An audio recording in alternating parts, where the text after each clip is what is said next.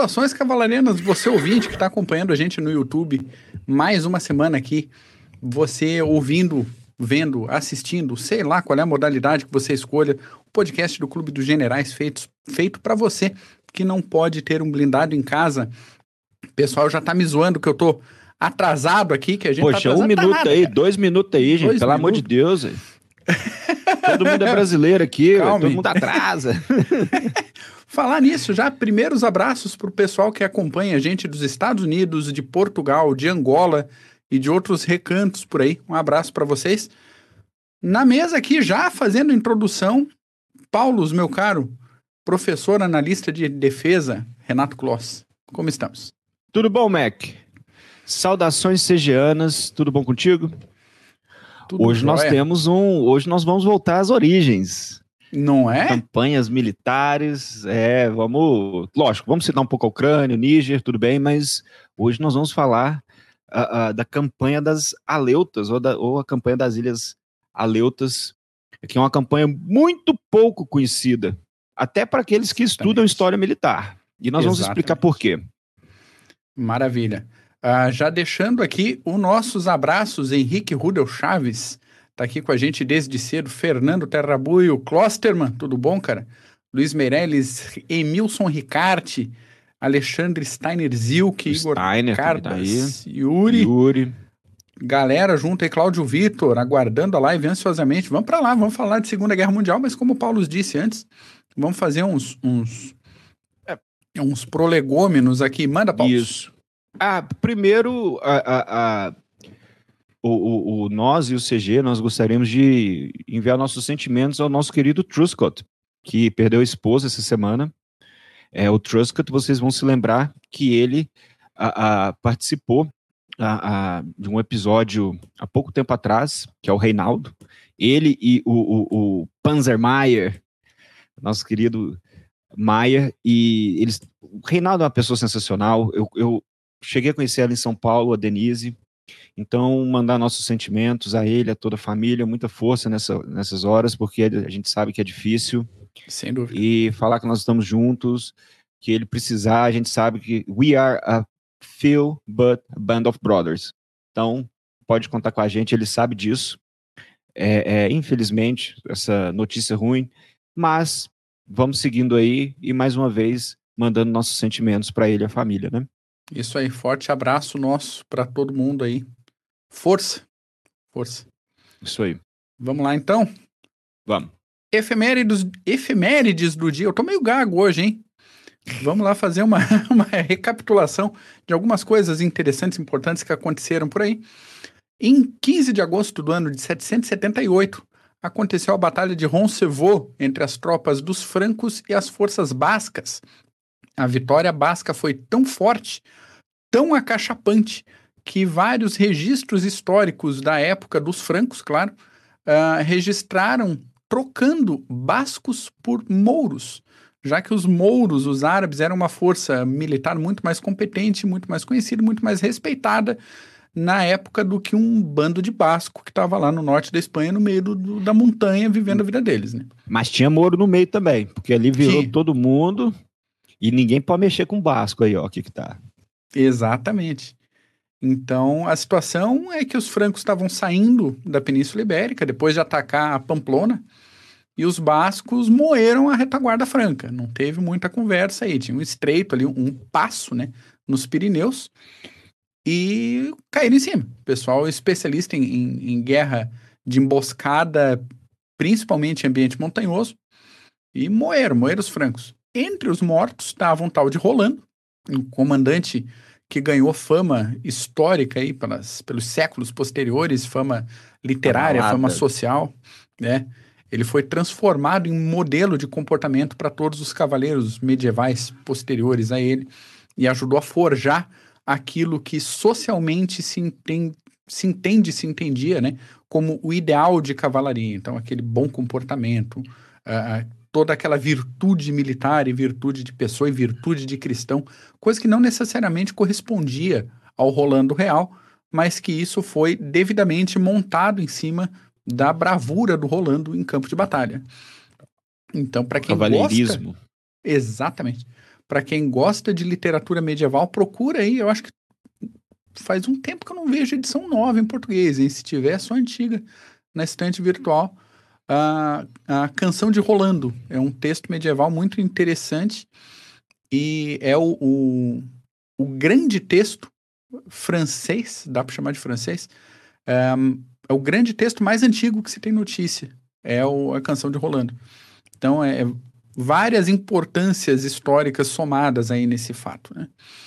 Uh, outro evento, 15 de agosto de 1920, na Guerra Polaco-Soviética, aconteceu a Batalha de Varsóvia, quando as forças polonesas que estavam no pó da rabiola conseguiram virar o jogo e vencer os soviéticos, botando eles para correr, chamando pela mãe. E essa batalha, de tão intensa e tão um, é, importante, ficou conhecida como o Milagre do Vístula. Exatamente. A gente já falou dele aqui. Com o Smith ainda. Com o Smith, exatamente. Em 15 de agosto de 45, o, Japon... o imperador japonês Hirohito transmitiu a declaração de rendição da Segunda Guerra Mundial, encerrando um conflito que teve origem lá na... no incidente da ponte Marco Polo, em 7 de julho de 1937, que disparou a Segunda Guerra Sino-Japonesa, que acabou emendando com a Segunda Guerra Mundial. Então, para o Japão, é um... acabou sendo um, um, um contínuo de guerra, né? O discurso do Hirohito foi gravado no Palácio Imperial, qualidade bem ruim para as condições da, da, da situação, e os termos usados pelo imperador não falavam diretamente em rendição. Eles falavam em aceitação da declaração aliada firmada em Potsdam, não sei das que, das quantas. E foi feita também usando um vocabulário uh, que seria considerado um, um japonês clássico. Então, o japonês clássico já era um pouco complicado para a população no geral entender. E o imperador ainda deu uma circular, ele não falou a gente está se rendendo. Falou a gente está aceitando as condições da declaração assim, assim, assado. Então um monte ainda de gente ficou em dúvida. meteu o Miguel até na hora da rendição, né? É, pois é, um monte de gente ficou em dúvida. Tá, a gente perdeu a guerra, então a gente não perdeu, continua lutando, não continua, o que, que aconteceu? No fim das contas, o disco que foi registrado essa gravação, que foi uh, tocada no rádio ao meio-dia do dia 15 de agosto de 45, esse disquinho está em exibição no Museu da Radiodifusão da NHK, que é a, o órgão estatal de transmissão do Japão, meio o equivalente da BBC no Japão. E para quem está acompanhando no YouTube, tem as imagens ali, uma ilustração do rolando na batalha, algumas fotos do milagre do Vístula e o disquinho com a voz original do, do imperador Hirohito. Uma coisa bem interessante.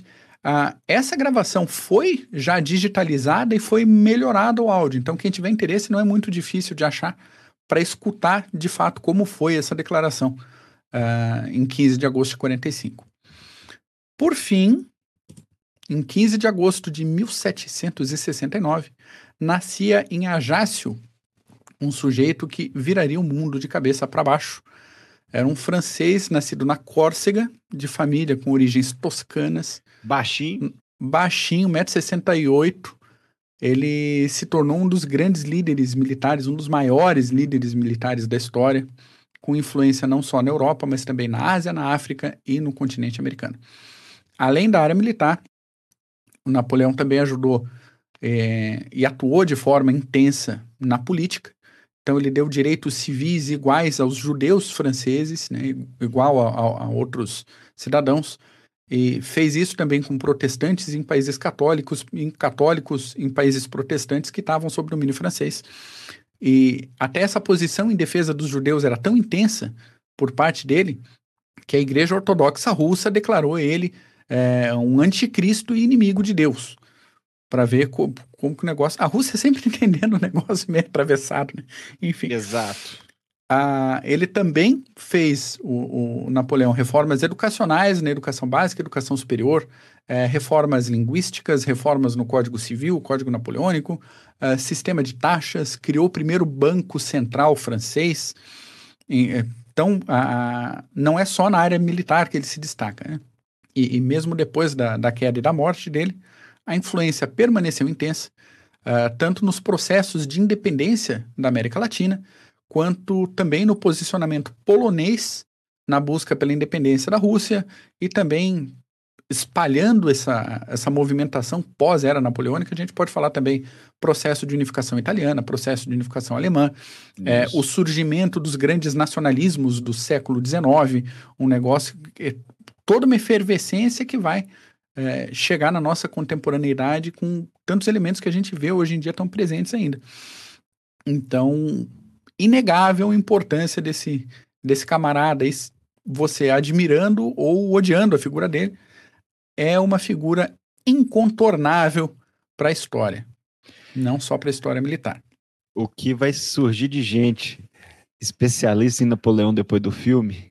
Nossa, Nossa tem um filme ver. no fim do ano agora. Um tanto de gente lá no CG, era que nem aquela época que apareceu um tanto de Zaitsev, um tanto uhum. de a, a, a, soldados que participaram da, da Easy Company, do Band of Brothers. Exato. Vai aparecer um tanto de Napoleão aí. Ah, até o Yuri comentou aqui, proibiu o ensino de história. Cara, a história, enquanto ciência, estava nascendo aí, né?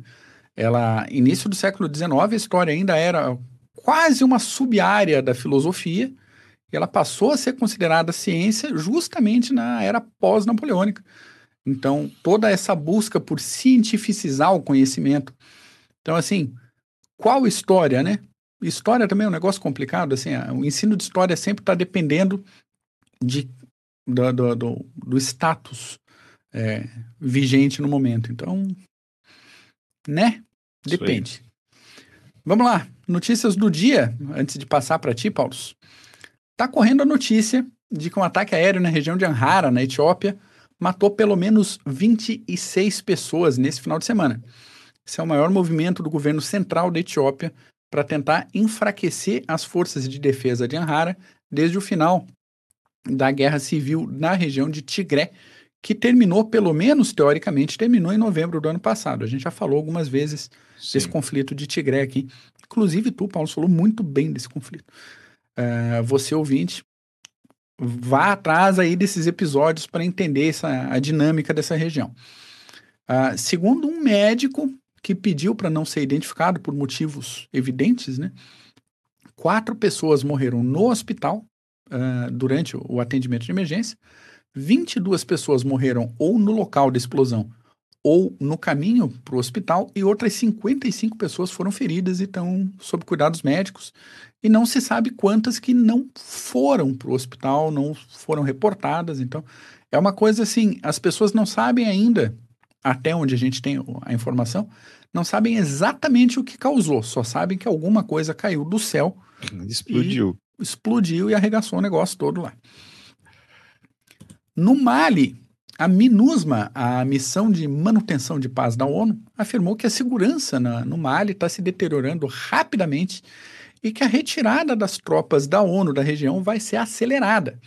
O que eu fico me perguntando, a gente já se perguntou isso outras vezes aqui, Paulo, é o seguinte: essa galera da ONU não está lá justamente para tentar estabilizar a região? Exato. E daí a região começa a desestabilizar e eles vão embora, né? Vão embora. Vão, Vamos, não dá para trabalhar desse jeito. É, não, não, não tem colaboração. O caso é que as forças tuaregues do norte estão acusando as forças oficiais do Mali é, de violar os acordos de cessar fogo na região e de operarem junto com o grupo Wagner.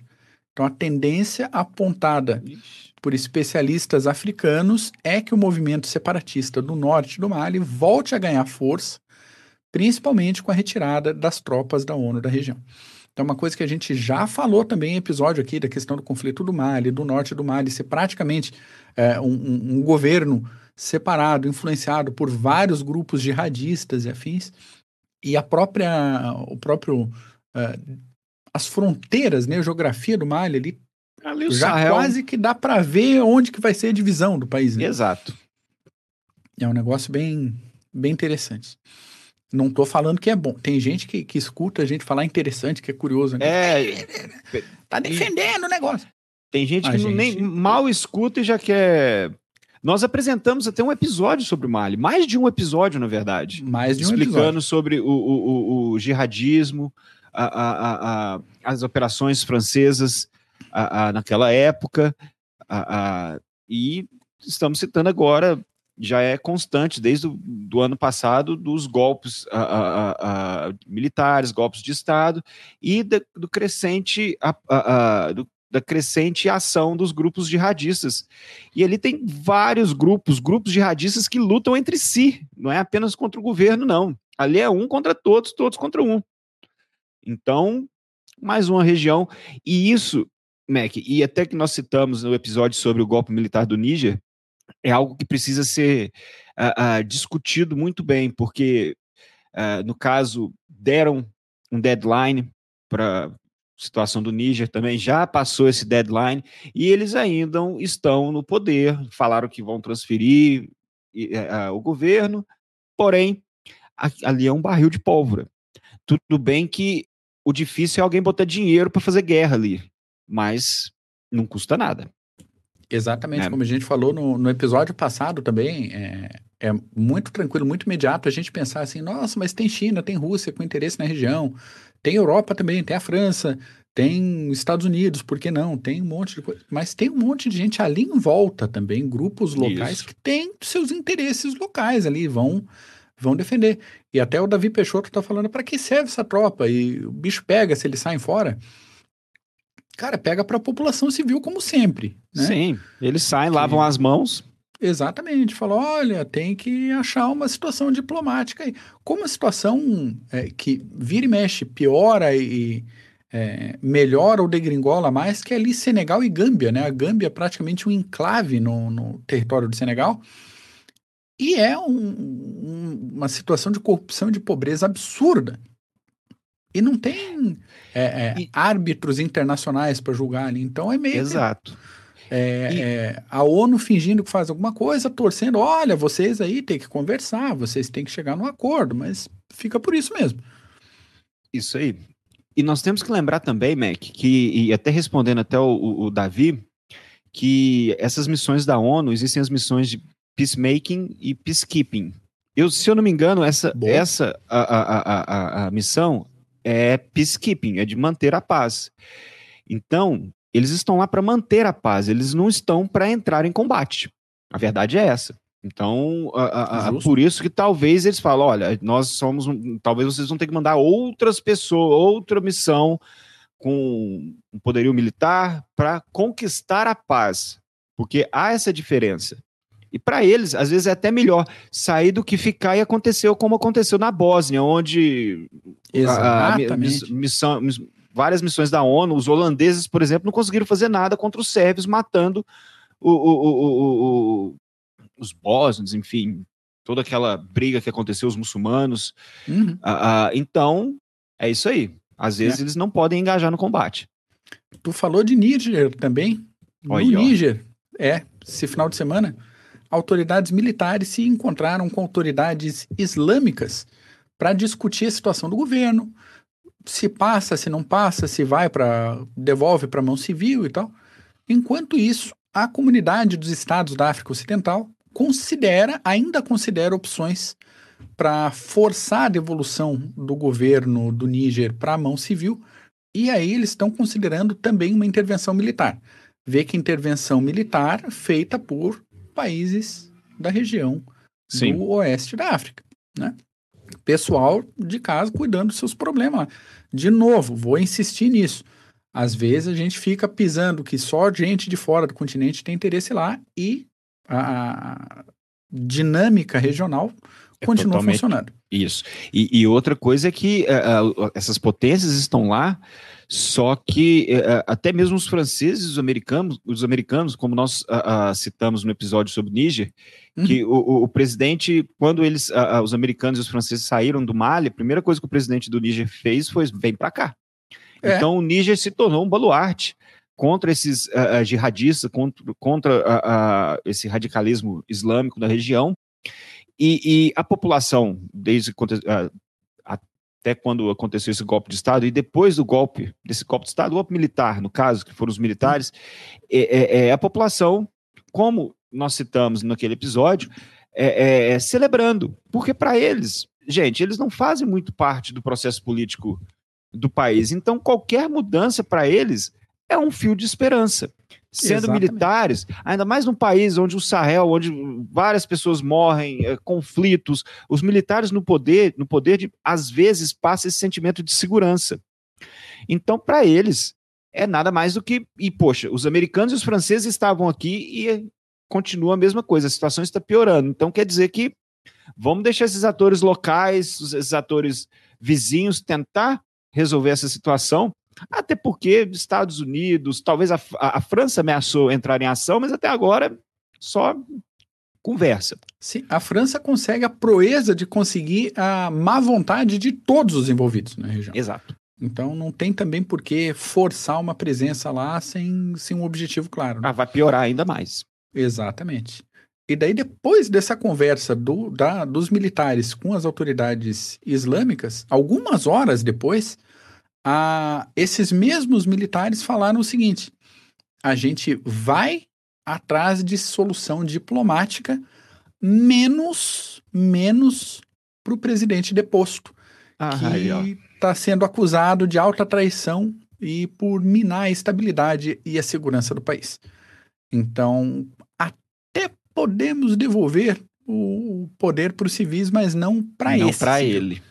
Não esse ele, vai né? rodar na mão. Uhum. Vai porque ele possui. ah, ah, Gente, imagine o tanto de briga política que deve, deve ter dentro do Níger, dentro de todos esses países. Nós falamos que o, o, o- o presidente e o chefe militar que tomou o poder, eles já não vinham muito bem já há um tempo. Então, é isso. Quem está no poder vai tentar eliminar quem está na oposição. E eles Hum. estão fazendo isso. Da mesma forma que o presidente do Níger, no ano passado, tentou eliminar, e no começo desse ano, tentou eliminar o general que tomou o poder. Exatamente. É assim que funciona. É assim que funciona.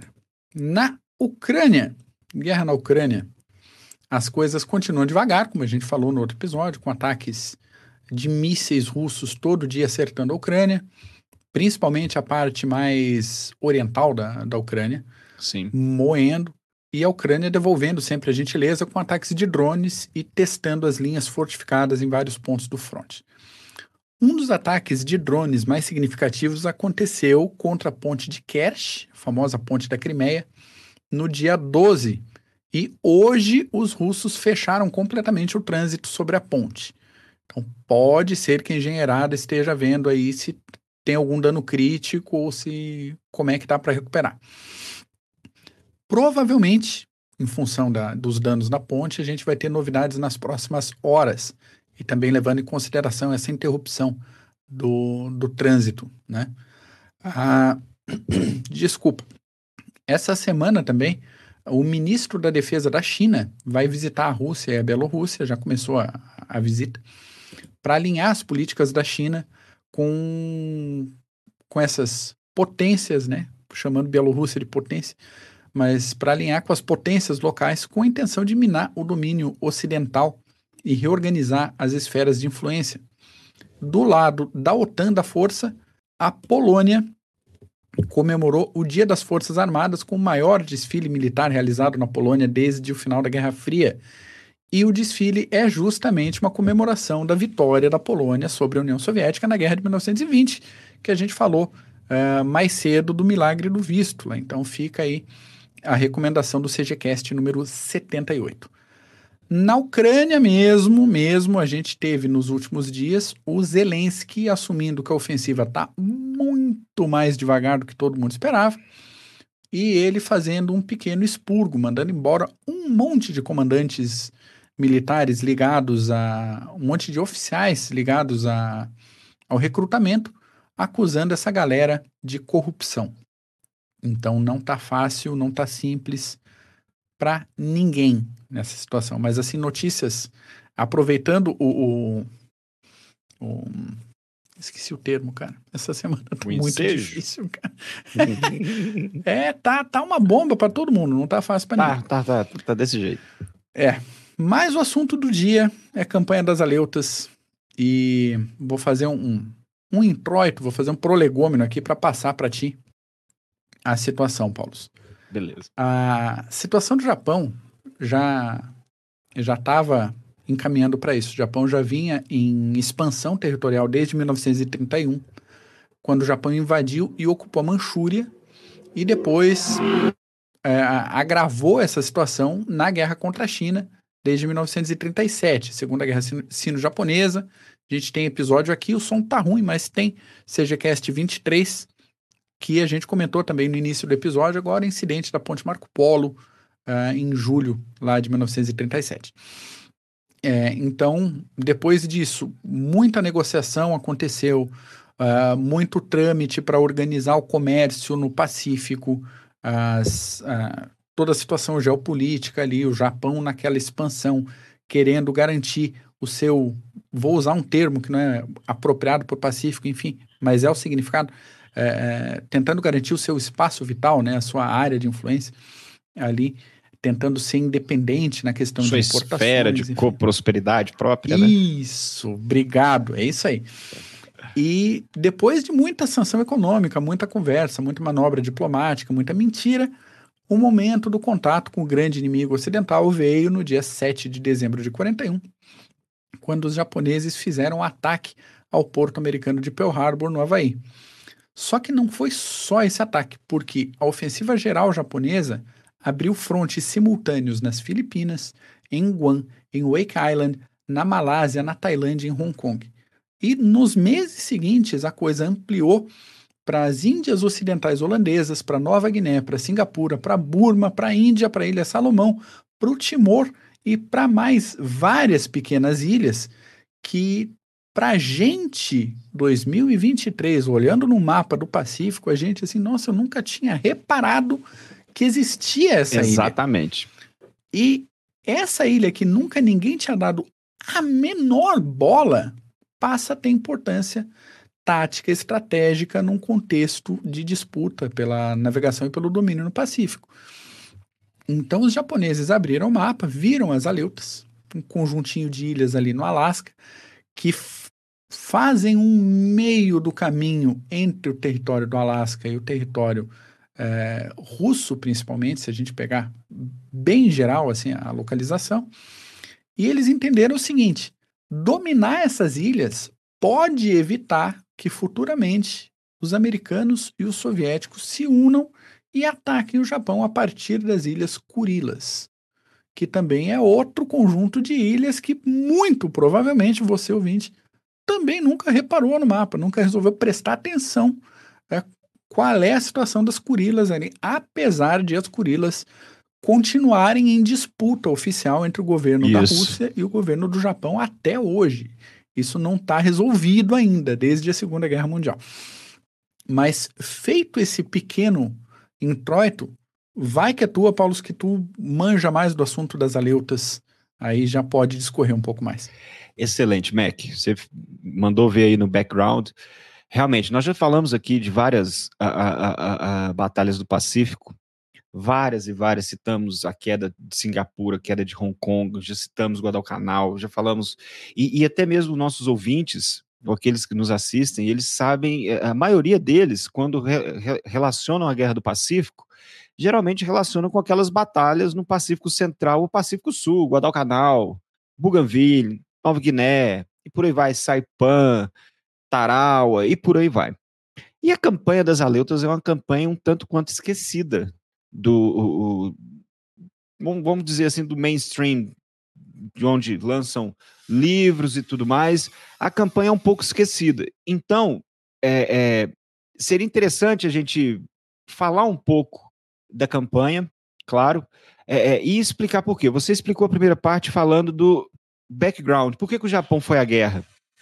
Então, foi isso que você citou, esse misto de política expansionista, no caso, que é, é, é, é essa aquela expansão para tentar conquistar territórios e recursos naturais, o embargo, como você citou, que começou com a invasão da China e que tirou, restringiu um tanto a, a, a, o crescimento japonês, o desejo de se tornar um hegemona regional, no caso, e, e assegurar uma certa influência com toda essa esfera de coprosperidade do Pacífico Oriental.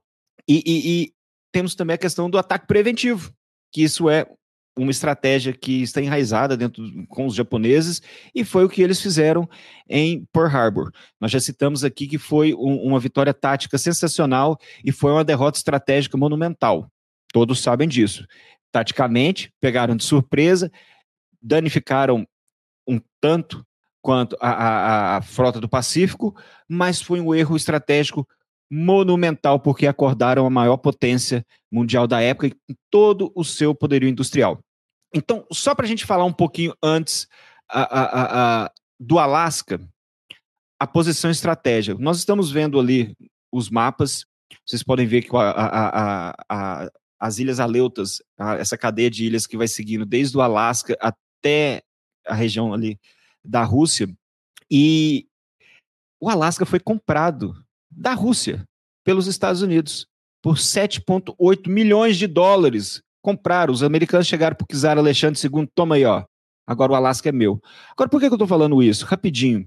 Saiu uma foto esses dias de um centro de treinamento em Tambov, na Rússia, e a fachada era uh, o mapa da Europa e da Ásia e os russos uh, uh, com o território russo do Alasca até Berlim.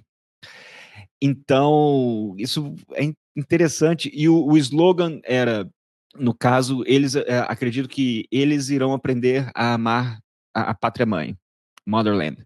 Então, o Alaska, o Alaska que era chamado de a, a Alieska, foi comprado, só que foi desenvolvido aos poucos, é à toa que uh, foi comprado em 1800 e, no caso 1867, só que ele começou a ser desenvolvido no fim do século XIX com a corrida do ouro. Então, foi a corrida do ouro que começou aos poucos a, a, a, desenvolver a região, e depois a região foi anexada de fato por completo aos Estados Unidos. É, é, e desde o começo do século XX, os americanos sabiam que o Alasca e as Aleutas, as Ilhas Aleutas, eram, eram no caso, um território extremamente importante. E nós podemos falar isso através de dois teóricos estrategistas uh, uh, super renomados, que nós já citamos aqui. O primeiro, Mahan, teórico estrategista naval, que citou que as aleutas seriam um eixo de avanço a um ataque rumo ao Oriente. E o outro que citou também, e que já foi citado por, aqui no CG várias vezes, foi em 1936, 1928, perdão, com Billy Mitchell, que citou que uh, uh, quem detinha o Alasca detinha o controle do Pacífico. Mas ele queria apenas dizer que quem possuía o Alasca e as Aleutas possuíam uma cabeça de ponte para poder atacar a Ásia, a Rússia, o Japão e tudo mais. Então, os americanos sabiam da importância uh, e da defesa do Alasca e os japoneses também. Então, Lem os japoneses. Lembrando que, sim. só dando um gancho, essa parte que a gente vê, quem está acompanhando, acompanhando no YouTube ali, pode ver principalmente no primeiro mapa, mapa que está em preto e branco, tem uma parte é, bem próxima entre os continentes, que isso no inverno congela. Isso você passa andando. A migração dos povos é, indígenas, povos originários do continente americano, foi tudo por aí a pé, né? Então, até que se prove o contrário, que houve navegação também, enfim. Mas muita gente passou por ali a pé. Então, Isso. às vezes, precisa de uma rota. Às vezes nem a cabeça de ponte mesmo, de desembarque, dependendo da situação. Você precisa chegar. Não que seja fácil chegar nesse canto do inverno, eh, no inverno, com tudo congelado. Mas teve uma galera que fez isso há 20, 30, 40, 50 mil anos atrás. Isso aí. Então, é, acaba sendo uma ligação física também entre a Ásia e a América do Norte. Uma área estratégica, de fato. E, e agora, vamos citar os japoneses. Para a gente entender um pouco a campanha das Aleutas, vamos tirar os americanos de lado por um, um pouco e falar um pouco dos japoneses. Mac, você citou aí, quando você estava falando do background, é, é, depois de quatro, cinco meses depois de Pearl Harbor, o que, que os japoneses a, a, haviam conquistado? No caso, Pearl Harbor caiu no dia 7 de dezembro. A conquista das Filipinas uh, uh, veio uh, no ano seguinte. Tudo bem, foi uma vergonha tanto para os japoneses aquela disputa em Bataan, porque outros lugares como Guam, as Ilhas Wake, Hong Kong, Singapura, a captura da Malásia, a captura da Birmânia, ocorreram de uma forma espetacular, até mesmo para os japoneses. Até eles não estavam acreditando tanto uh, uh, nessa sequência de vitórias. E uma prova disso é que eles não sabiam o que fazer com tanto de prisioneiros que eles conquistaram no começo da guerra mais de 100 mil prisioneiros. Daí vem o, o, o, aquela a fala do Tojo falando que todos os prisioneiros precisam trabalhar para se manter, e aí nós temos a, a, a, a aqueles episódios, a ferrovia que foi construída da Tailândia até uh, Myanmar, que no caso Burma na época, nós temos a marcha de Batam. Então, uh, uh, eles não sabiam o que fazer. Então, essa é uma prova de que os japoneses tiveram que sentar depois desse primeiro período de guerra e falar: e agora? O que nós vamos fazer? E Yamamoto, ele tinha todos, e nós já falamos, citamos Yamamoto aqui, e como ele era metódico, um grande estrategista, os japoneses queriam, depois dessa primeira fase, como nós temos ali no segundo mapa, aumentar o perímetro de defesa do império, ou então da esfera de coprosperidade. No caso, a Marinha e o Exército, eles divergiam sobre os próximos a, a, a, objetivos, porque a Marinha, na verdade, ela queria conquistar o Havaí e a Austrália. Só que o Exército falou, gente, como que nós vamos ocupar a Austrália e o Havaí? Se nós temos 2 milhões de soldados presos na China, porque naquela época o objetivo principal do Japão não era os Estados Unidos, não era destruir, é, era a China. Era conquistar a China e liberar tropas para poder lidar com os Estados Unidos, se caso os Estados Unidos quisessem continuar com a guerra, porque com a queda das Filipinas, eles acreditavam que os Estados Unidos não teriam apetite. Eu vou lutar para quê? Era assim que eles enxergavam. Só que a, a, a, a, nós tínhamos esses objetivos dos japoneses, só que aconteceu algo, uh, vamos dizer assim, que mudou um pouco a situação. Yamamoto, ele queria estender o uh, perímetro japonês e proteger o império. E o Yamamoto, como um grande estrategista, ele queria atrair as forças americanas e foi escolhido Midway como o local onde ele queria destruir a, a, a, as forças americanas, no caso. Então, o, um evento que aconteceu no dia 18 de abril de 1942, que foi a incursão de James Dolittle no Japão, que foi a primeira vez que o território japonês tinha sido atingido desde 1931, quando eles estavam virtualmente em conflito na Manchúria e tudo mais. Então foram 16 B-25 que partiram do porta-aviões Hornet. É, é, isso foi um pedido do Roosevelt depois de Pearl Harbor e que foram empurrando com a barriga, foram empurrando até que em janeiro de novo ele pediu para que é, é, é atacassem de qualquer forma o Japão. Deem um jeito, porque a gente precisa subir a moral da população americana.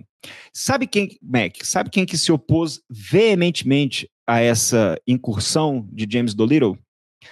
Chiang Kai-shek, porque o, o, o, a estratégia era você, o plano no caso, você atacar o Japão e pousar um território amigo na China. E o Chiang Kai-shek tinha combustível para voltar, né? Exatamente, porque não tinha como. Ida. E vamos lembrar que eles, todo mundo já assistiu Pearl Harbor aqui, vamos, vamos falar a verdade, ninguém, ninguém, todo mundo aí, ó, a gente sabe. E vamos lembrar que os japoneses descobriram os americanos. Antes, os, os, os americanos precisavam decolar em torno de 400, no máximo, quilômetros a, a, da costa japonesa para poder chegar a salvos na China. Eles foram descobertos a quase 700 quilômetros de distância e tiveram que correr atrás. Todo mundo vai se lembrar que eles tiraram metralhadoras, botaram a, a, a vassoura pintada para fingir que era metralhadora, enfim. Os 16 B-25 voaram, bombardearam Kobe, Nagoya, Yokohama, Yokozuka e Tóquio, e isso foi um, um, um choque muito grande para os japoneses. Então, isso levou os japoneses a pensarem: olha, primeiramente, se eles podem nos atacar, nós precisamos aumentar nosso perímetro. Então, Midway já era um plano de Yamamoto, e depois da incursão do a, a, a incursão de James Dolittle e seus 16 B-25, as aleutas vieram em destaque também, porque o medo era de que os americanos, através das aleutas, poderiam usar bombardeios de longo alcance para bombardear o Japão. Então as aleutas entraram no plano, uh, uh, o plano no caso era o MI, e falaram: ok, você pode uh, levar a cabo o plano, mas você precisa também invadir as aleutas. E só um porém, Chiang Kai-shek se opôs veementemente. Ah, o, o, outro da foto aí, nós vamos falar, o Simon Bolivar Buckner, um grande general americano. Depois pesquisem sobre ele. Ele ajeitou toda a logística, infraestrutura no Alasca para poder depois recuperar as aleutas. Nós vamos falar daqui a pouco. Mas uh, depois da incursão de James Dolittle, é, Chiang Kai-shek antes havia falado, gente, não façam isso, porque quem vai sofrer represália serão os chineses e os americanos não deram ouvidos.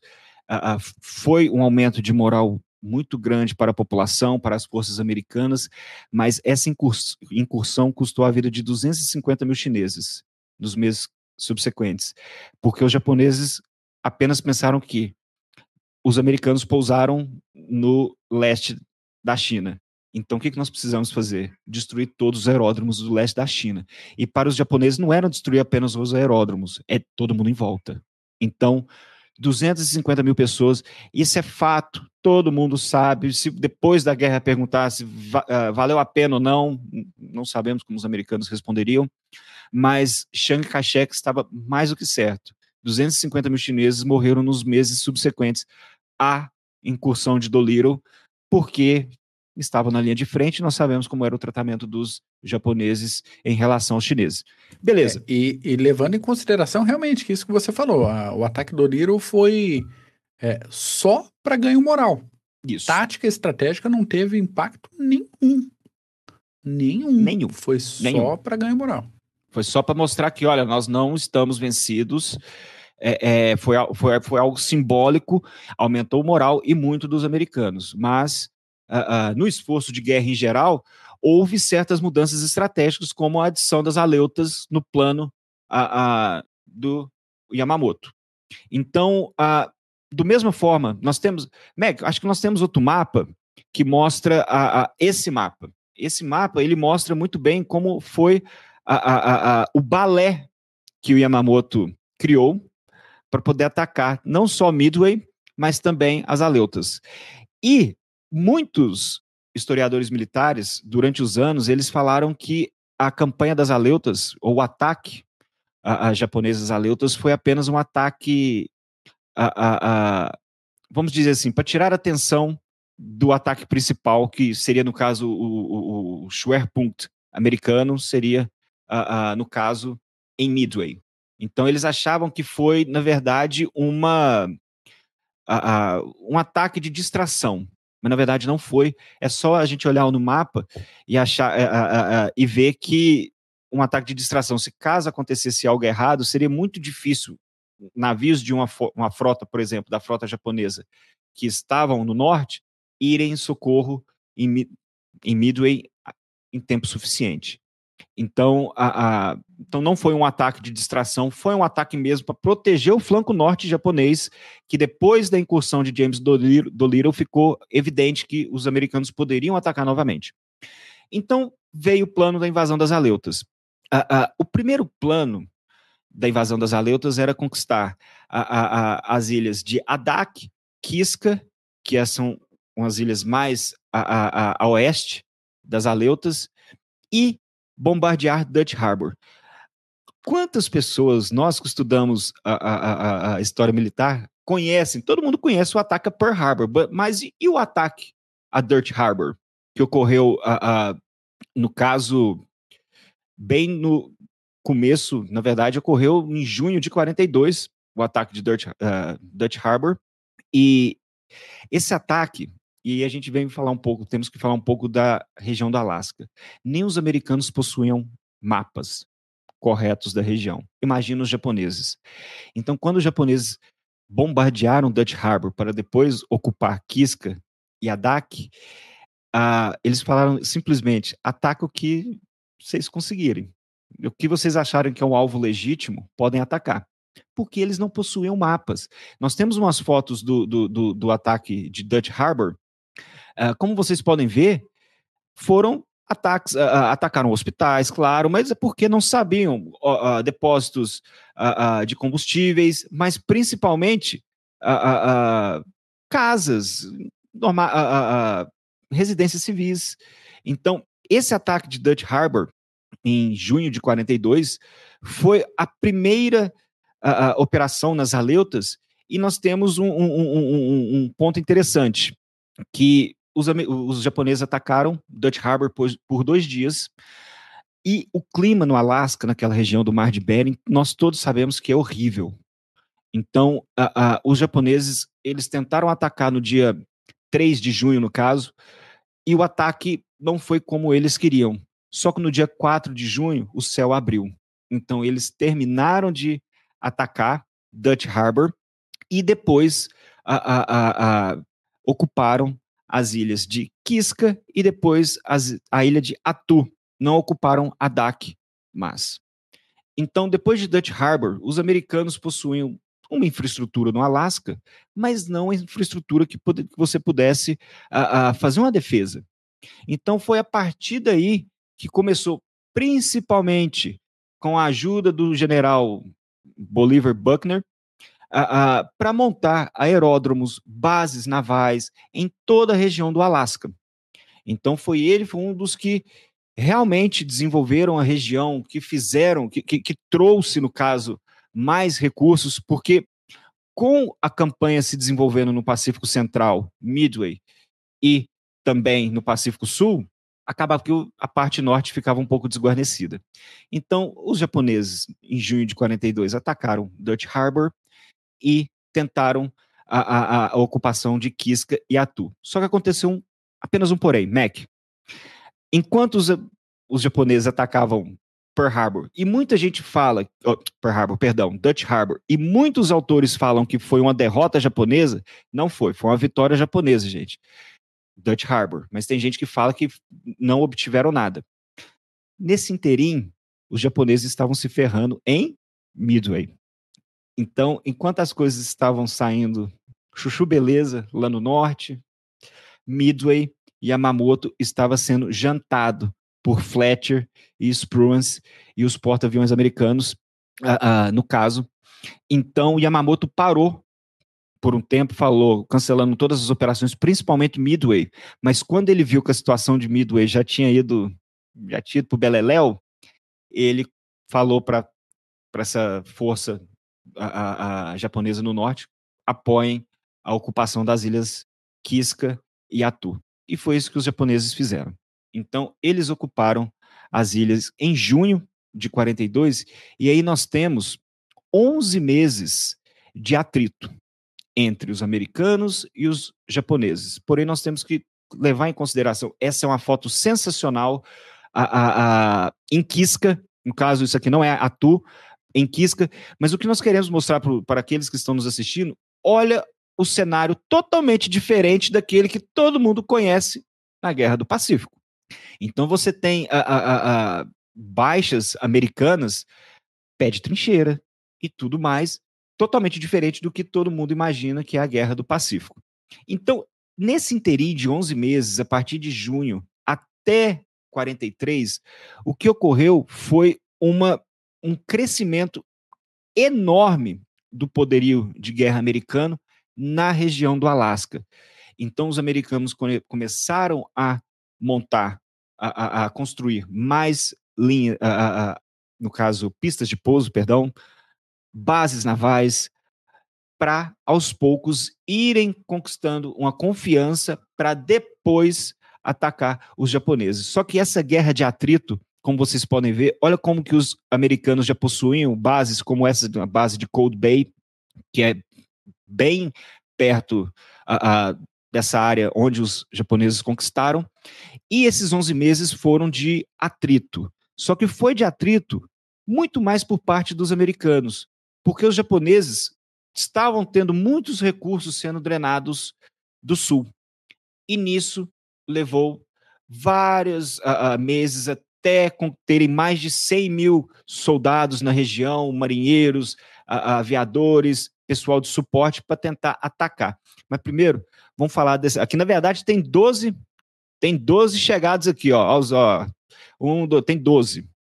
Mas, na verdade, olha o azar.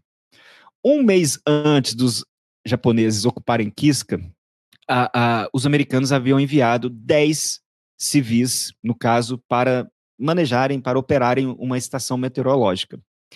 Quando os japoneses invadiram a ilha, só encontraram esses 10, esses 10 americanos. Dois já rodaram já de início. Sobraram oito. Um fugiu, sete tentaram fugir, mas depois acabaram sendo capturados. Então, nove é. foram capturados. Sim. Você tem um pequeno problema. Fugir para onde? É, aí, numa situação aí tá. dessa. Não tinham para onde fugir. Então, eles passaram um ou dois dias tentando fugir, mas muitos desses americanos estavam feridos, porque os japoneses atacaram.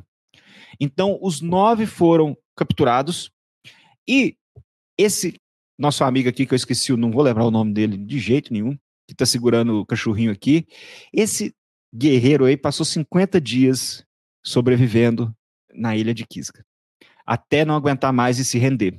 Agora, olha que interessante, a gente cita do no caso do, do, treina, do, do tratamento dos japoneses frente aos prisioneiros de guerra. Esses não eram soldados, esses eram civis. E todos sobreviveram, todos foram bem tratados pelas forças japonesas, principalmente o último que foi achado, então, antes de ser enviado para o Japão, ele foi tratado, alimentaram ele, ele se recuperou tudo, depois mandaram ele como prisioneiro de guerra. Tudo bem. Mas interessante que os 10 sobreviveram a, ao cativeiro até 1945. Então, essa é uma história bem interessante, é, no caso. Depois disso é, vieram. Só pegar mais Sim? um ganchinho aqui, a gente tem uma situação, tanto para americanos no geral, quanto para japoneses, que é aquilo que você falou antes. Ninguém tinha mapa direito disso. Isso. Ninguém conhecia o terreno muito bem, ninguém sabe ex exatamente. Você estava dependendo de é, missão de reconhecimento em tempo real. Com neblina, na maioria do tempo, com frio. terreno extremamente hostil, clima extremamente hostil. É? Exatamente. Uma prova disso é que já quase que no final de 42, os americanos possuíam em torno de 250 a 280 aviões de combate no Alasca para poder atacar a, a Kiska, Atu a, a, e os transportes, todas as linhas de comunicação japonesas. Os japoneses possuíam 50 aviões para se defenderem. E mesmo assim, os americanos não conseguiram fazer muita coisa, por quê? O clima.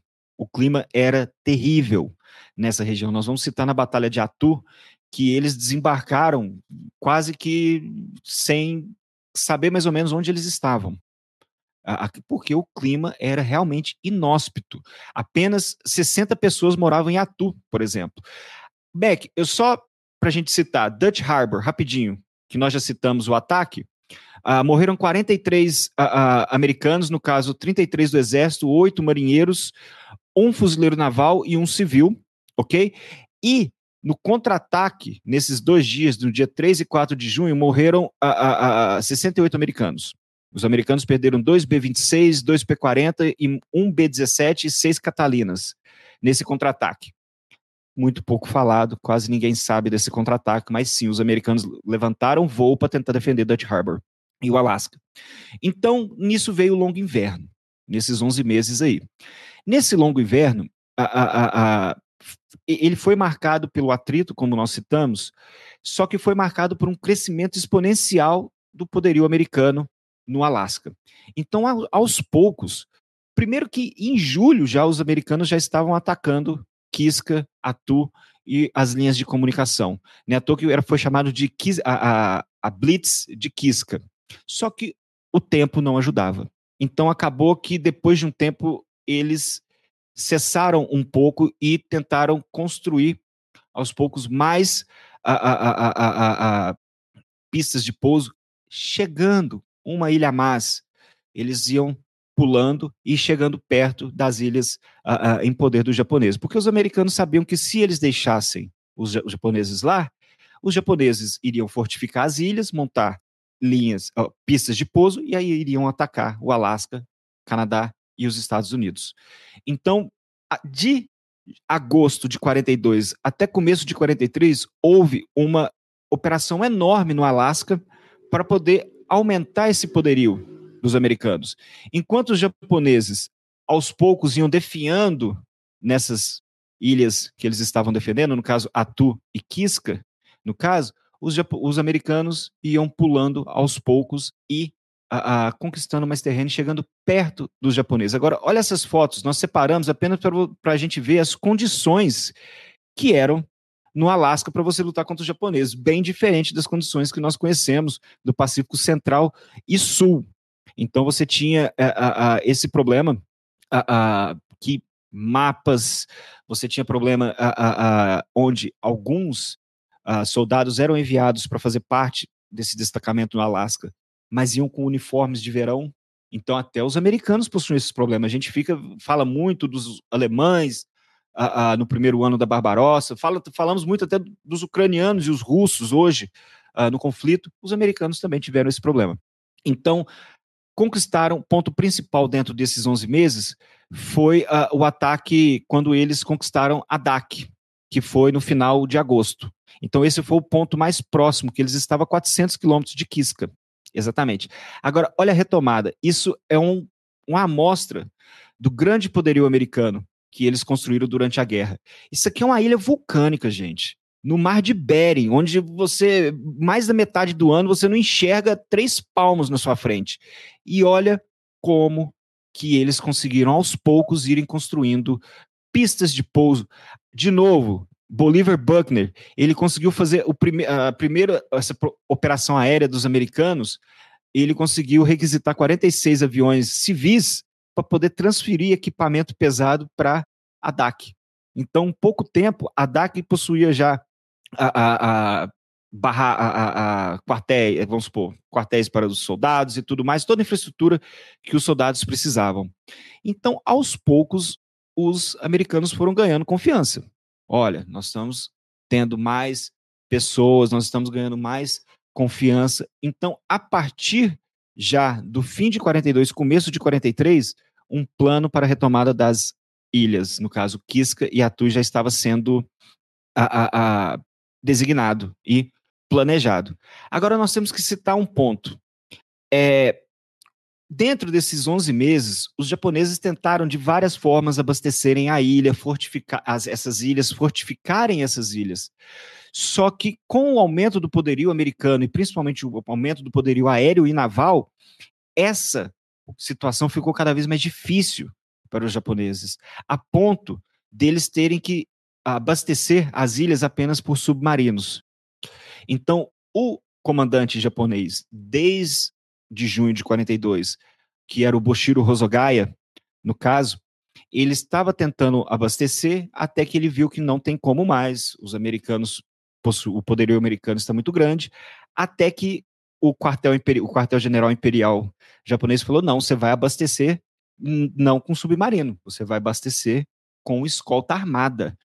A primeira escolta passou que foi uma beleza. Poxa, legal. O que, que os japoneses pensaram? Vai mandar outra. Na hora que mandaram a segunda, e nós já citamos aqui, gente, é, é, tudo bem, deu certo, a, a, o, primeiro, o, o, primeiro comboio, tudo, com a escolta armada, mas como nós citamos no, no episódio do Níger, às vezes você não pode, e, e outros episódios também, você não pode cometer seu, o mesmo erro duas vezes. Então, os japoneses sabiam que eles haviam sido detectados na primeira vez, não fizeram nada, abasteceram, beleza. Na segunda vez, os americanos mandaram uma força-tarefa comandada pelo almirante McMorris e que acabou encontrando esse comboio japonês perto da ilha, das ilhas Komandorsky, que nós temos depois a, a, o mapinha, nós, nós vamos colocar aí. E essa batalha, essa batalha naval é muito interessante, porque foi uma batalha naval curta, poucos navios de cada lado, mas foi uma batalha naval em 1943, no caso 26 de março de 1943, onde não havia uh, nem não havia ah, não haviam aviões, por exemplo, ou submarinos. Então dizem que foi um, uma batalha à moda antiga, a moda do século XIX, do século XVIII, aquela batalha onde você encontra seu oponente, tenta manobrar, botar ele no seu raio de ação e lançar chumbo. Então, o que aconteceu é que McMorris possuía, no caso, dois cruzadores leves, dois cruz... não, na verdade, McMorris, perdão, e sua força possuíam dois cruzadores e quatro destroyers, enquanto que Boshiro Rosogaya possuía, no caso, dois cruzadores leves, dois cruzadores pesados e quatro destroyers. Isso em 26 de março de 1943. Os americanos interceptaram, perderam o USS uh, ah, Salt Lake City, se eu não me engano. Os, os japoneses também perderam um, no caso, se eu não me engano, foi um cruzador pesado, agora me fugiu, perdão. Só que McMorris estava longe da sua base, sozinho e sendo superado em números. Só que Rosogaya tentando, Boshiro Rosogaya tentando uma vitória completa, foi atrás dos remanescentes da frota americana e logo ele conseguiu ser cercado por quatro, três, se não me engano, quatro, não, três destroyers e foi derrotado. Ele ficou com medo de que um poder aéreo, Cold Bay e Adak poderia ajudar essa nessa batalha então, uh, uh, ele acabou se retirando. E isso, você citou aí, Mac, mais cedo, que o Zelensky, o que, que ele fez essa semana? Expurgou um tanto de general, um, monte de general e tudo mais, generais, enfim. Olha aí, os japoneses, ó, ó, com o Rosogaya. Vai embora, amigo. Mete o pé, tal, beleza. Ok. A partir então de Komandorsky e dessa batalha naval, que deu a supremacia ali um pouco na área em termos navais para os americanos, veio a Operação Caranguejo, ou Operação Land Crab, que ocorreu do dia 11 ao dia 30 de maio de 43, que foi a retomada das ilhas, primeiro da ilha de Atu e depois Quisca. Por que, que atacaram Atu e não Quisca? Primeiro, é, é, é, o almirante na época, no caso, que já era o, o, o Thomas Kincaid, no caso o almirante americano, que por sinal era um excelente estrategista, ele citou que, olha, em vez de atacar Quisca, que tem uma guarnição maior, vamos atacar Atu, que tem uma guarnição menor, porque nós temos faltas de barcaças de desembarque, e quem sabe se a gente conquistar Atu, as tropas em Quisca antes da gente atacar. Essa era a ideia. Então, começou a partir do dia 11 de maio a invasão da ilha uh, uh, de Atu. No caso, essa invasão, como nós podemos ver aqui no mapa, ela foi. Os americanos não, não possuíam mapas do interior da ilha.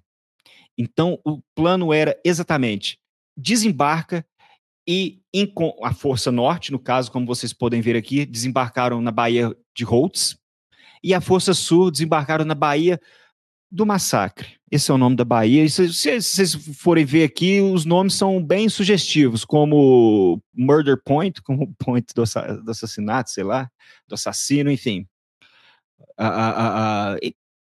vários pontos não possuíam mapas, então o plano era ataca pelo norte, ataca pelo sul, encontra as forças japonesas, que depois eles calcularam que possuíam 2.800 soldados, eliminam, eliminam esses, eliminem esses japoneses se encontrem e termina de limpar a ilha. E foi isso que aconteceu. Agora, pessoal, vocês que estão nos assistindo, olha as condições climáticas durante a batalha.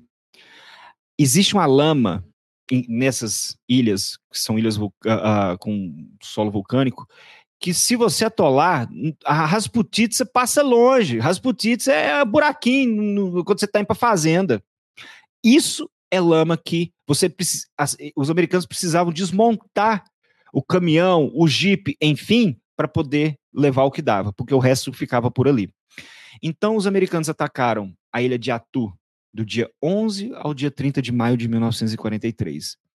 Quem defendeu a ilha foi o coronel japonês, a, a, a, no caso Yasui Yamazaki. E era um general que perdão, não era um general, era um coronel, mas com experiência já em batalha. Então, o que ele fez foi o que todos os comandantes japoneses, quando, em super, uh, quando não estavam em superioridade numérica, na maioria das vezes, fizeram durante a campanha no Pacífico. Foram vendendo terreno de forma cara. De uma forma bem cara para os americanos.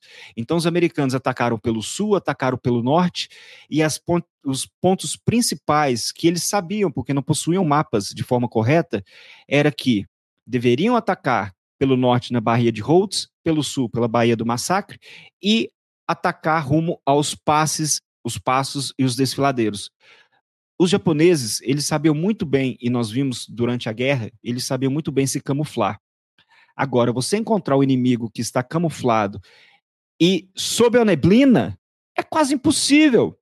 Então, um fato interessante da campanha nessa batalha da retomada da ilha de Atu é que a, as armas, os navios de guerra, eles deram poucos, o, o apoio foi pouco no início do desembarque, porque eles não sabiam, não tinha como, não enxergavam, nem mesmo os navios. Não tem então, visual e não tem coordenada. Não tem nem nada. Não tem o que fazer. Não tem mapa, não tem visual. O avião que foi enviado para uh, reconhecer o terreno, tudo mais, o que está acontecendo, voltou pelo, uh, devido ao clima, tudo isso. Então os americanos eles foram aos poucos uh, penetrando norte e sul para tentarem cortar a ilha ao meio eles já sabiam que a maioria dos japoneses estavam na parte oriental da ilha. Então, para o Yamazaki, ele só a única coisa que ele tinha que fazer é queimar os documentos e vender o terreno, mais a, a, de a forma mais cara possível e esperar pela ajuda da marinha japonesa, que nunca chegou. Até que mandaram a mensagem para ele de lute com honra e morra com honra, como mandaram para o Kuribayashi, mandaram para todos os outros generais nas batalhas do Pacífico. E foi isso que os japoneses fizeram. Uh, no caso, eles conseguiram segurar os, os americanos, no caso, por quase 20 dias de batalha. no caso, já lá para o 15 dia, as coisas já, já, tinham cercado grandes forças japonesas. Vai lembrar que os japoneses estavam famintos porque não eram abastecidos. Então, chegou que no dia 29 ocorreu a famosa carga banzai dos japoneses. Mas agora a gente tem que fazer um. tem que citar algo. A campanha das Aleutas é muito pouco conhecida, já citamos aqui várias vezes hoje.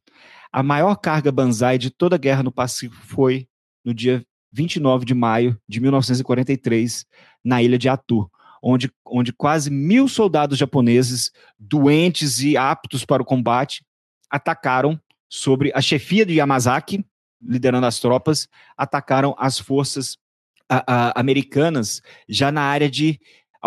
É, essas. Só um momentinho, é que você botou essas fotos aqui.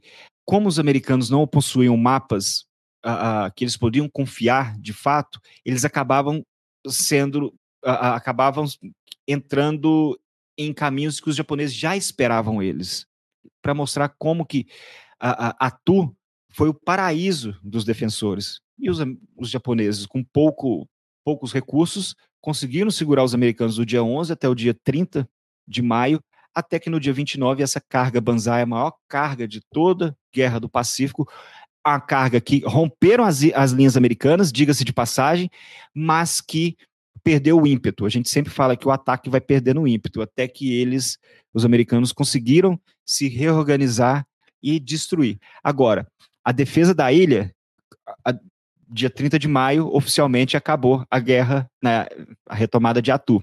Só que os japoneses lutaram até agosto, até em agosto. Vamos lembrar do, do, do japonês que veio para o Brasil virar fazendeiro, que ficou até a década de 70 lá, né? No, no sul do Pacífico. Esse aí. Exatamente. Tiveram que achar esse... o comandante dele no Japão. Falou: Ó, oh, cara, você não, agora você pode ir lá vir. Pra ilha lá, pra, pra, de cara de só diz que vai se render com ordem do comandante dele. Então, pô, Exatamente. Vamos fazer então, um turismo aí. Todos participaram dessa carga Banzai, a ponto de que mais de 2 mil, deixa eu pegar a cifra correta aqui, em torno de 2 mil, os americanos encontraram 2.531 japoneses mortos e apenas 28 sobreviventes. Isso mostra uh, como foi difícil a batalha, não em termos, não apenas em termos logísticos, termos de, é, de clima, que o clima talvez foi o pior de. Eu acredito, se a gente for comparar entre Nova Guiné, Papua Nova Guiné e Aleutas, eu ainda fico Aleutas como o lugar mais difícil em que os japoneses e americanos a, a, se encontraram, E os americanos perderam quase que 600 soldados mortos em combate e outros 1.148 feridos. Só que perderam quase mil soldados também por doenças, pé de trincheira e outras doenças a mais. Vale lembrar que a, a, a divisão principal americana que foi enviada para lutar, para recuperar Atu, foi a sétima divisão de infantaria que estava treinando em, na Califórnia para ser enviada para o teatro de operações do norte da África. Pô, a então, gente fala, a gente fala dos italianos que mandaram o pessoal artilharia alpina para lutar na planície da Ucrânia. Exato. Nossa, mas os italianos, olha só a cagada que eles fizeram, mandar os alpinos para a Ucrânia. Olha os caras treinando na Califórnia para ir para África e daí jogam os caras no Alasca, entende? Era sétima, é, não, e era a sétima divisão motorizada. O que, que eles fizeram? Tiraram todos os veículos, vai embora os veículos, e agora vocês vão aprender, vão treinar para desembarcar, operações de desembarque ofensivas. E sabe quem que treinou esse bando de louco? Holland Mad Smith. Então você já vê que o povo já era doido. Mac, eu vou te pedir para voltar algumas fotos naquela a, a, que nós temos as tropas desembarcando a, na verdade, essa aqui, ó, essa foto da direita mostra os soldados desembarcando para irem rumo ao, ao Alasca e depois conquistar a ilha de Atu. Você consegue ver algum casaco? Isso aqui é o, é o, é o uniforme normal. Então, os americanos, depois, eles receberam, durante a campanha, eles receberam um uniforme uh, uh, melhor, mas isso foi aos poucos os comandantes, uh, Bolivar Buckner e DeWitt, eles imploraram para o comando americano para, olha, se vocês estão mandando essa divisão que estão treinando para lutar no deserto, deixa a gente pelo menos colocar um comandante nativo da região? Não. Deixa a gente colocar então um oficial de ligação que é nativo da região e que conhece? Não.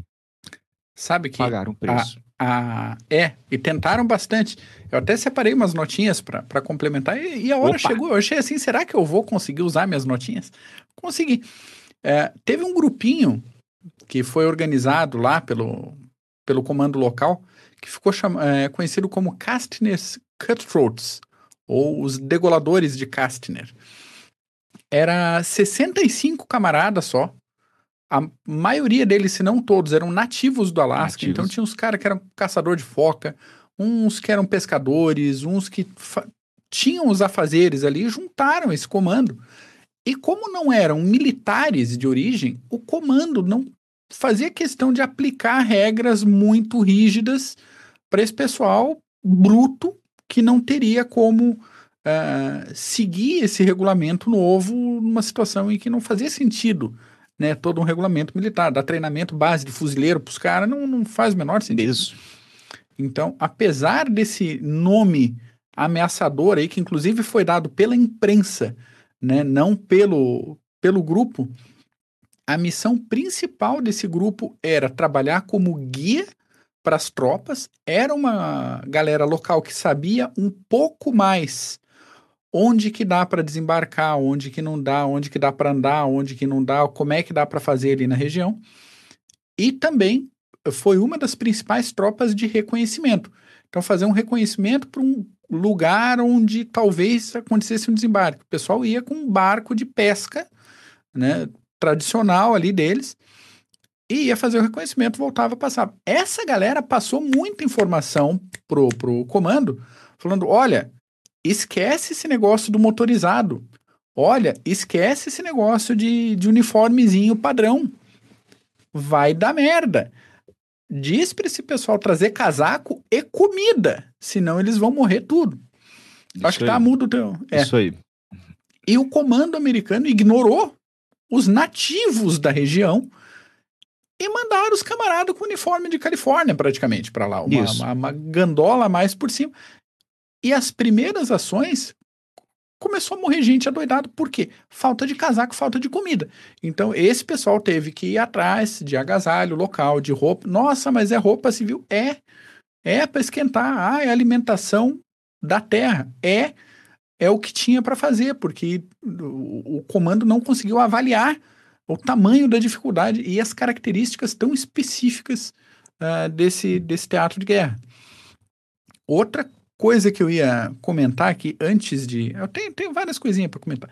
Pode, manda é, bala. Posso ir falando aqui? Vai, vai, que a gente vai para piano. Então tá bom. É, deixa eu só agradecer o, a contribuição financeira do Emilson Ricarte aqui para nossas atividades online. Valeu, Muito obrigado, Emilson. Emilson. Vou botar aqui na tela. Faz um tempinho já que ele colaborou, mas chegou o momento do agradecimento, não é mesmo? Nesse ataque que você falou, nessa carga Banzai, tem um, um camarada que merece destaque, chamado Nabu Tatsuguchi. Esse cara era um médico japonês que participou da campanha como cirurgião, mas também como, como soldado de, de fronte, como praça é, direto. Ele era, entre várias coisas que ele foi, ele era adventista do sétimo dia. O primeiro nome era Paul. Era Paul, exatamente. Paul, ele é. estudou medicina nos Estados Unidos. A família dele morou nos Estados Unidos. Ele eh, pediu a noiva em casamento em território americano, quer dizer, ele tinha toda uma, uma relação, toda uma ligação com, com os Estados Unidos e por isso ele foi recrutado como praça, não como oficial, justamente por essas ligações a mais que ele tinha. Esse cara deixou um diário detalhadíssimo sobre todas as operações que aconteceram. E ele morreu nessa carga é, Banzai e o diário dele foi recuperado. Acharam o diário. Começou a, a, a circular. E como começa a circular, todo mundo que, que já tem alguma experiência militar sabe que história militar sempre aumenta um pontinho como vai passando. E principalmente dependendo de tradução e de adaptação, várias traduções começaram a circular na tropa, algumas aumentadas, algumas exageradas, algumas deturpadas, mas o fato é, começou a circular. Perdemos o Mac, gente? Acredito que bombardearam as comunicações do Mac. Mas se caso ele não voltar com o, o, o resto das informações que ele estava trazendo, a gente Mac congelou nas aleutas, exatamente. Bomba, agora os japoneses ou os russos te bombardearam, Mac. É isso aí. Deixa eu ver se ele vai conseguir voltar. Acredito que ele já esteja voltando. Porém, pessoal, é, é, terminando sobre essas, essa campanha, é, nós citamos no começo do episódio a questão do por que, que as aleutas e essa campanha não a, a, essa campanha não é tão conhecida como as outras no caso porque ela foi ofuscada por Midway Midway foi uma das maiores vitórias americanas a, no Pacífico e em toda a sua história também então essa vitória foi essa campanha em si o desembarque nas aleutas foi no caso uh, eu também pensei que era minha internet, eu pensei que era minha internet também. Eu falei, meu Deus, eu acabei caindo. Mas é, é, a vitória americana em Midway acabou ofuscando um pouco as operações nas Aleutas, a ponto de Nimitz, a, a, que acreditava que o Schwerpunkt, ou seja, que o, o, o, o ponto, o, ataque principal, a força principal seria em Midway, criou uma força-tarefa no Alasca apenas para fazer frente se caso ocorresse algum ataque por lá.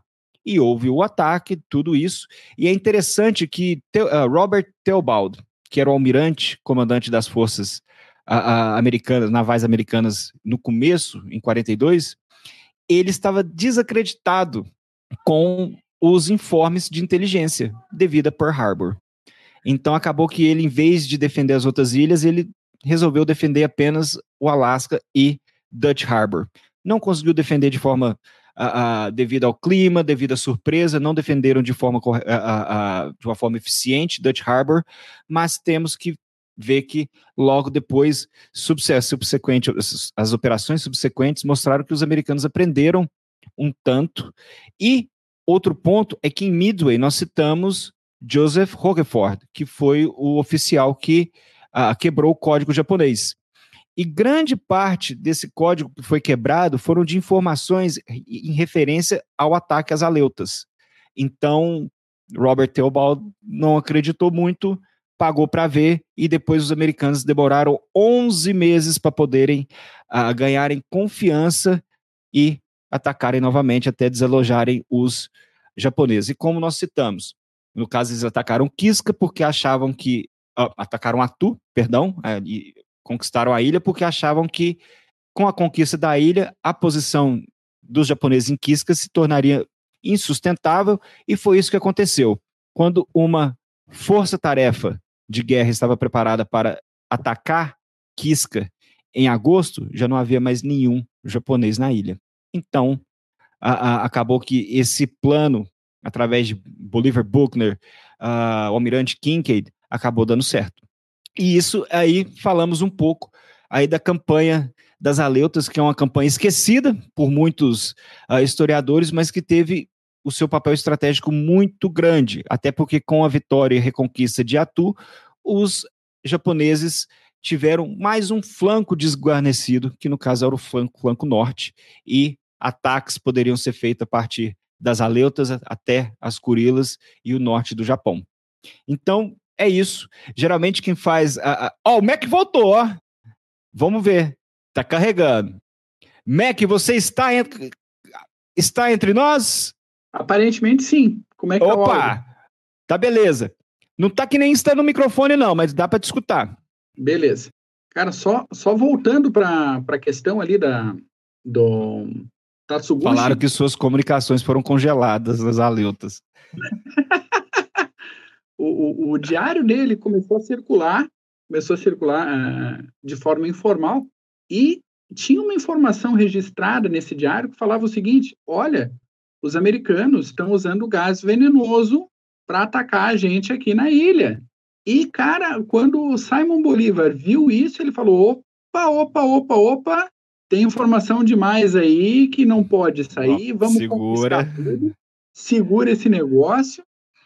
E ele mandou recolher tudo, todas as traduções, todo o negócio. A coisa foi tão é, intensa, foi tão pesada, que até o original desapareceu. Ninguém sabe até Olha hoje isso. onde é está o, o, original. É, é interessante que dos, uh, no diário dele, é, do, desse soldado japonês, ele cita o, o, o espanto que ele encontrou tropas, a, a, a, tropas negras e indígenas fazendo parte da, da força uhum. de ataque.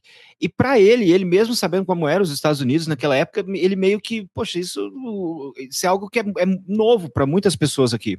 Então ele citou com pormenores várias situações da campanha.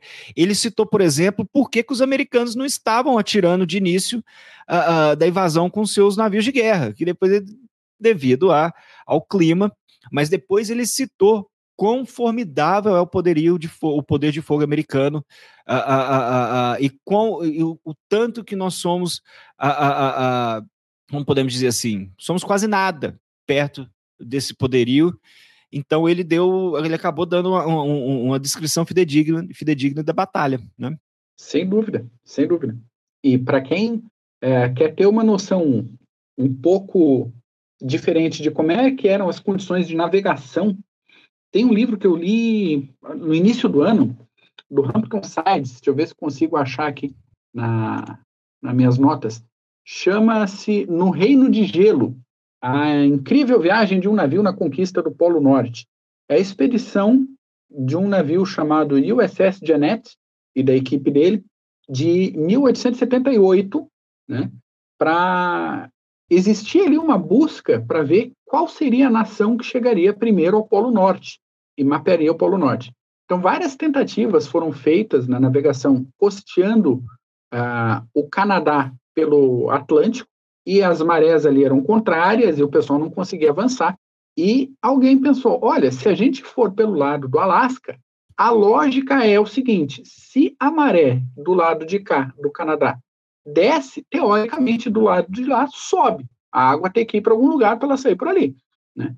E não tinha mapa, como a gente falou, assim, em 1940 eh, não tinha mapa, 1878 também Muito não. Muito menos. É. Muito menos. Então o pessoal foi navegando, tateando, conversando com pescadores, conversando com vilas de pescadores no meio do caminho, para passar o estreito ali entre o Alasca e a Rússia e seguir navegando norte, tentando chegar no zero do Polo Norte. Né? Então, tinha algumas ilhas, uh, como a Ilha de Wrangel, se alguém quiser pegar aí no Google Maps. Pode é, botar lá. Isso, ilha é W-R-A-N-G-L. G-L. Que era Wrangel. É, o pessoal não sabia se realmente existia ou se era uma miragem, no, ou se era um pedaço do continente, ou se era alguma coisa. Então, não tinha mapeado isso direito. E acabou que esse, essa guarnição passou tanto tempo presa no gelo e depois tiveram que fazer uma retirada absurda a pé que existem no mapa hoje, tentando achar que ah, tô, tô descarregado, é, eles foram parar a pé na Sibéria, entende? Olha aí. Para os poucos sobreviventes, assim. Então, é uma coisa absurda o, a dificuldade de navegação e de orientação. E a gente pensa, pô, isso 1878, né, 1940, não, ainda não tinha radar disponível, você não tinha GPS, você não tinha tão, tudo isso não estava tão mapeado assim. Então, quando a gente fala, ainda que se para o lado sul ali, ali, do estreito, muita coisa era mistério, era fog of war, você não sabia o terreno, você não sabia o território. Então, a, a narrativa do Hampton é muito boa, muito embasada em documentação dessa navegação, e ele é o mesmo autor de um outro livro muito bom também, chamado Soldados Fantasmas, que fala de um, de um episódio de uma retirada, de um resgate de prisioneiros de guerra no, no Sudeste Asiático na Segunda Guerra Mundial. É, então, dos prisioneiros de. Eu acho que foram nas Filipinas, no caso. Eu, eu esqueci o nome. Tem um também. filme muito bom. Tem um isso, muito exato. bom sobre isso. Cabanatãs, não, não é o nome daquela novela, não. Tem um nome mesmo, é Cabanatã, algo desse jeito aí. É, porque tinha uma novela desse jeito aí também, mas no caso, podem procurar que foi a, a, a quando eles tiraram os prisioneiros de guerra, né? Isso Americanos. aí. Então, os dois livros muito bons, vale a recomendação, mas se, se você tem curiosidade dessa questão de navegação, esse livro, No Reino de Gelo, é sensacional.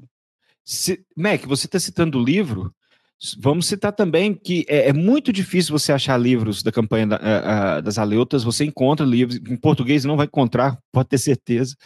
Mas Osprey, a Osprey possui um livro, até que muitas fotos que nós usamos aqui hoje a, vem do livro da Osprey, que é o, o livro do. Deixa eu pegar o nome dele aqui, só para quem quiser. Depois nós vamos colocar lá na, na, na descrição, mas é o livro do Brian Herder que é a campanha uh, The Aleutians 1942-1943. E tem outro livro também, que no caso, deixa eu ver se está aqui, acho que está no meu celular, só um minutinho, mas é de um veterano da campanha das Aleutas. Olha, no caso é do Nelson Drummond chama, uh, e Robert Mitchell, que chama A Captura de Atu, The Capture of Atu. Então podem procurar também, que é um livro excelente. Ele não dá muita ênfase no background, ele já foca já no início da captura, o que aconteceu. Mas em outros livros, principalmente no livro da Osprey, você vai encontrar. Agora, existem também documentos, o, o Congresso americano, o Exército americano, eles possuem livros de cada campanha que eles participaram, você pode encontrar várias fontes ali também, mas não é algo tão, a, a, a, vamos dizer assim, conhecido como Midway. Porque quando você tinha caído, eu comecei a citar por que, que as Aleutas não é tão conhecida como Midway? Porque Midway ofuscou a campanha em si. Midway foi uma grande vitória por parte dos americanos, enquanto foi uma derrota ali no norte no início da campanha das Aleutas, e para os japoneses foi uma derrota muito grande, e citar que conquistar as Aleutas não ia melhorar em nada. E vamos, e vamos lembrar que a imprensa japonesa ela tinha um, um, um, uma característica muito forte, é, que ela, às vezes, ela criticava as ações do governo e do exército em si. E a demora na conquista das Filipinas, por exemplo, até Bataan, Corregidor, era algo que era humilhante para os japoneses. Citar Midway, que já era humilhante, e juntar que sabiam que havia, ah, conquistar as Aleutas, mas Midway acabou. E antes da guerra, antes da captura de Atu, Yamamoto também foi para o fundo do mar, né? Então, bagunçou por completo a, a, a, os planos japoneses, tentaram resistir, mas o poderio americano já estava grande demais, era impossível. Eu estou brigando com o aplicativo aqui, gente, desculpa. Não, é isso. Mas deu certo. Deu, deu, deu, deu, deu. Mais ou menos, mas deu. O Rudel tá emolando aí, ó, porque eu perguntei, Max tá entre nós, ele tá perguntando se é sessão espírita. Ah, é o perneta, esse aviador perneta aí. Cara, é o, o mistério de o roteador tá funcionando e só o adaptador de rede cabeada do computador pifou, mas o Wi-Fi tá funcionando. Eu não tô nem no 4G, eu tô no, no na rede de casa. Mas bom mistério que deu certo, você chegou Eu fiquei até com medo de falar, pô, a Leutas aí tá que nem a queda de Roma, mas pelo menos não, não deu, tá tudo certo aí. Vamos segurar. Queda vamos de segurar. Roma vai ser gravado três vezes, de, novamente, entendeu? Nós vamos editar pra sair bonitinho. Nem live vai ser, porque eu tenho medo de fazer, de fazer uma live e cair um trovão aqui do lado. Não, não, é gravado, é ter que fazer offline, sem dúvida. Isso aí. É isso então, Dom Paulo? Isso aí. Vamos, é, é, falamos. Quem tiver mais dúvidas, manda mensagens a- a- a- lá no, no YouTube. É, no próximo episódio também, participem. Ah, ah, é como dissemos, é uma campanha um pouco obscura, então às vezes a gente deixou de cobrir algo. Quem, que- quem quiser pode acrescentar algo a mais ah, nos comentários, e é isso aí. O CG é isso, nós falamos do que acontece na Ucrânia, no Níger, mas nós também temos que falar um pouco do nosso hobby, que é a história militar. E isso a gente gosta muito de falar, né? Sem dúvida, principalmente que a nossa a, a origem de interesse da maioria dos membros do CGE é a Segunda Guerra Mundial, né? Então, a Exatamente. gente voltar É um pra prazer Segunda falar é isso. sempre- falar é. dos acontecimentos, né? E tentar entender o porquê, né? Para não repetirmos. É isso aí. Feito, Dom Paulo. Obrigado, então. É Obrigado aí. pela aula. Eu que Semana agradeço. vem estaremos de volta. E a você, nosso ouvinte, que perseverou até o final, apesar das dificuldades técnicas, um abraço. Deixe seu recado, deixe a sua crítica. Pode xingar. Pode xingar, fala besteira também, porque dá engajamento. Força, foco e fé no Cavalaria neles. Até semana que vem. Alô.